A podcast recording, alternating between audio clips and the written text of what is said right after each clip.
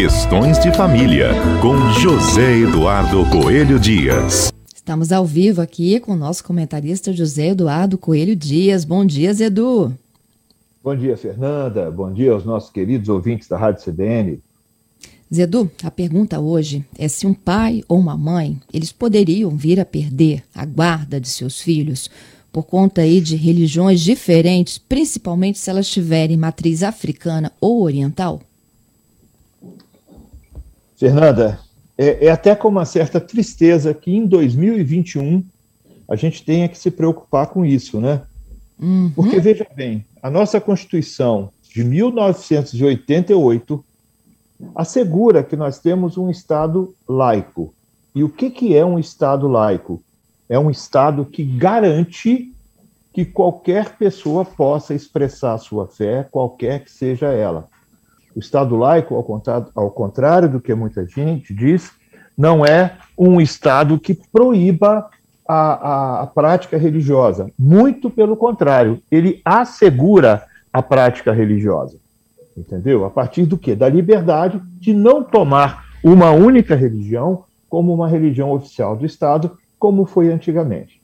E por conta disso, nós temos a garantia fundamental prevista no artigo 5 inciso 6 da Constituição Federal, que é inviolável a liberdade de consciência e de crença, sendo assegurado o livre exercício dos cultos religiosos e garantida, na forma da lei, a proteção aos locais do culto, de culto e suas liturgias. Note, Fernanda, todo culto, toda religião é considerada protegida e é, é, é, é uma garantia de todo, de todo brasileiro, de toda pessoa que resida no nosso território.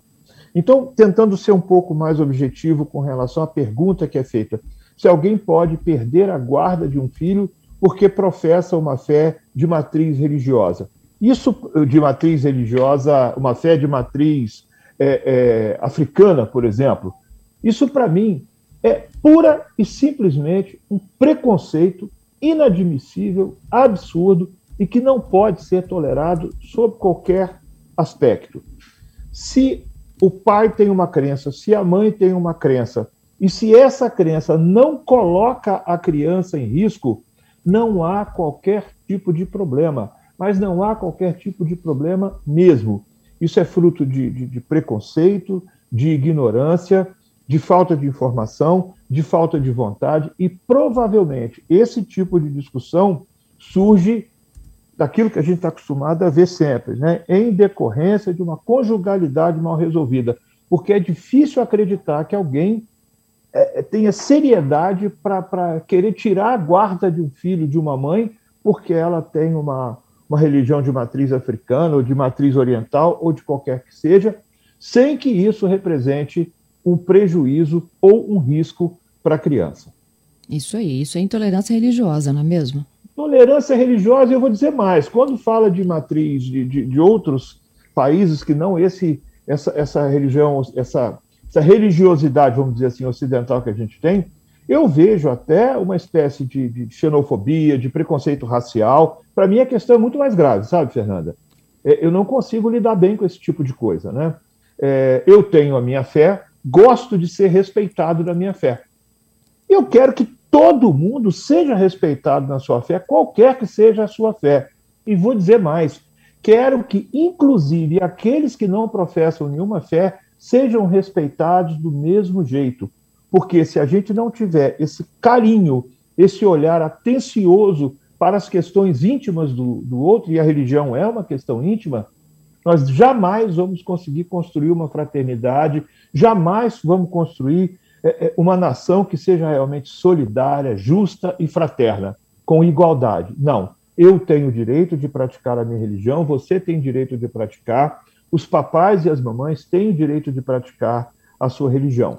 O que a gente recomenda sempre, Fernanda, é que essas questões que são atinentes à formação e a formação cultural passa também pela questão religiosa, né, das crianças.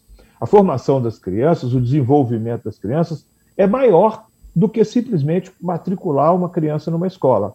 Passa também por essa assunção da cultura paterna e materna. Se há divergência com relação a isso, deve o casal parental entrar em entendimento, buscar uma mediação, buscar um meio termo, é, mas jamais colocar isso como motivo para que o outro não possa exercer sobre a criança sua autoridade parental ou seu dever de guarda. É isso. E olha, quando a gente fala, né, parece que são coisas assim esporádicas, mas tem um levantamento que foi feito pelo jornal o Globo que diz o seguinte: na Bahia, principalmente, né, a Secretaria Estadual de Promoção da Igualdade Racial diz que registrou de janeiro a julho deste ano 19 casos envolvendo racismo religioso. Esse número já corresponde a 65% do total de 2020, quando eles tiveram 29 denúncias. No Rio, também há um levantamento aqui que é preocupante. A Comissão de Combate à Intolerância Religiosa recebeu até maio denúncias de 19 casos contra religiões de matriz africana, dois deles envolvendo crianças. E há casos de mãe, não é isso? Que tem religiões de matriz africana que tiveram a guarda retirada por decisão da justiça. Eu, eu, eu, olha só, é difícil a gente acreditar que um juiz, que a, a, a princípio é um homem estudou, um promotor, que a princípio a gente imagina que tenha sido alguém que estudou, que fez um concurso dificílimo, eu tenho um pouco de dificuldade de acreditar que a justiça realmente deu esse tipo de, de situação, única e exclusivamente por conta do, desse racismo religioso. Gostei dessa expressão, racismo religioso. Eu, eu prefiro acreditar, Fernando, que a par dessa divergência, existam outras questões que sejam realmente graves. Porque não dá para aceitar que alguém possa tirar a guarda de ninguém porque alguém pratica uma religião diferente da sua. Isso é, é, um, é um, absurdo é, é, que não faz o menor sentido. E se realmente um juiz teve é, essa, essa insanidade, se um juiz foi insano a ponto de, de, de aceitar esse tipo de coisa, que o Tribunal de Justiça casse essa decisão e que que abra até um, um processo aí para investigar os motivos pelos quais esse juiz estaria praticando, porque isso é absolutamente, absurdamente inconstitucional. Isso é fazer letra morta da, da, de princípios mais básicos da nossa Constituição Federal. É uma questão de humanidade. Não precisava nem estar escrito isso na Constituição Federal. Isso é uma questão de humanidade. Respeitar o outro, respeitar a fé do outro. Agora, dizer que uma criança, porque um, um pai tem uma religião diferente da sua, não pode conviver com aquela pessoa. Olha só, Fernando, fazer uma distinção.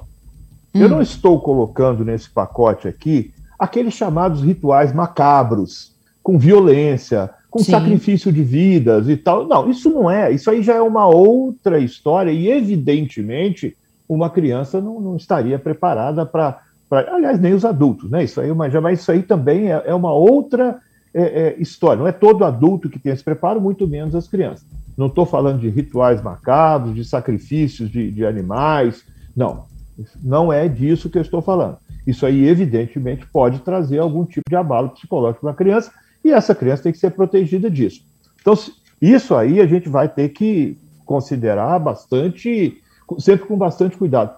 Mas o simples fato de ter uma religião diferente da sua jamais pode ser considerado um motivo para que um juiz retire a guarda de, de um pai ou de uma é mãe. Zedu, muito obrigada pela sua participação e até segunda que vem. Se Deus assim nos permitir. E vai. Estamos juntos. Amém.